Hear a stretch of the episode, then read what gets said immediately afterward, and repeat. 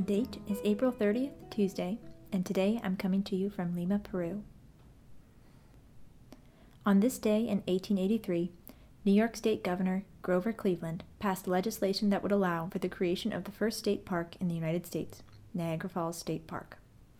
The bill approved the selection, location, and appropriation of certain lands in the village of Niagara Falls, and in 1885 the park was officially opened.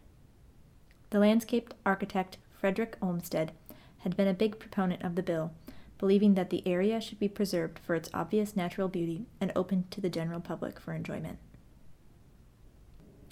And on this day in 1997, the Puppy episode premiered on ABC toward the end of the fourth season of the TV sitcom Ellen. In the episode, Ellen Morgan, played by Ellen DeGeneres, came out as gay. It may seem commonplace now to have TV show characters of all different sexual orientations, but just 22 years ago it was a big deal. Despite protests and boycotts of the show in certain towns, it was the highest rated show of the series with 42 million viewers.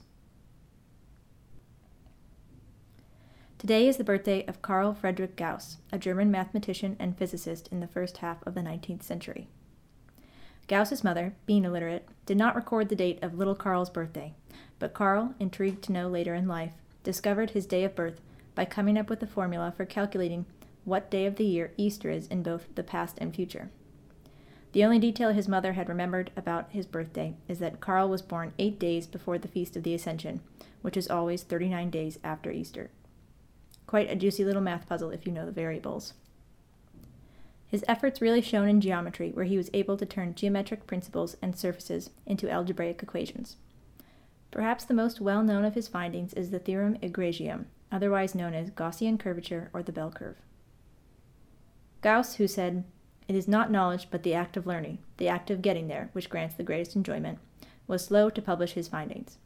Colleagues would sometimes complain that he did not publish often enough, but Gauss was a perfectionist and refused to publish his conjectures, though many of his thoughts and notes have since been proven by other mathematicians. And today is the birthday of Cecily Lefort, a female spy for England and France during World War II. She and her husband opened their home in Brittany, northwestern France, to the French resistance. Cecily was recruited for the Jockey Network and tasked with gathering information on the enemy.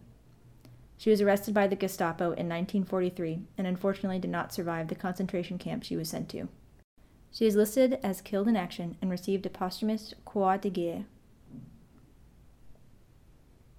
Today is also the birthday of Luigi Russolo, Italian painter and maker of instruments. His noise instruments were called intonarumori, and to be honest, sound pretty weird.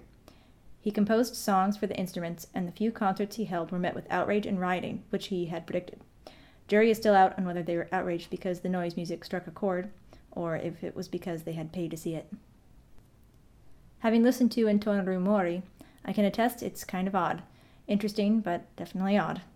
The noises are akin to sounds of Industrial Revolution era streets, though some ears say it's a precursor of the synthesizer. Russolo's early noise music is very different from the noise music that is around today. Today's poem is A Drop Fell on the Apple Tree by Emily Dickinson. A drop fell on the apple tree, another on the roof. A half a dozen kissed the eaves and made the gables laugh. A few went out to help the brook that went to help the sea.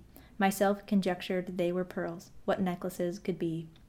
The dust replaced in hoisted roads, the birds jocoser sung. The sunshine threw his hat away, the bushes spangles flung. The breezes brought dejected lutes and bathed them in glee. The Orient showed a single flag and signed the fete away.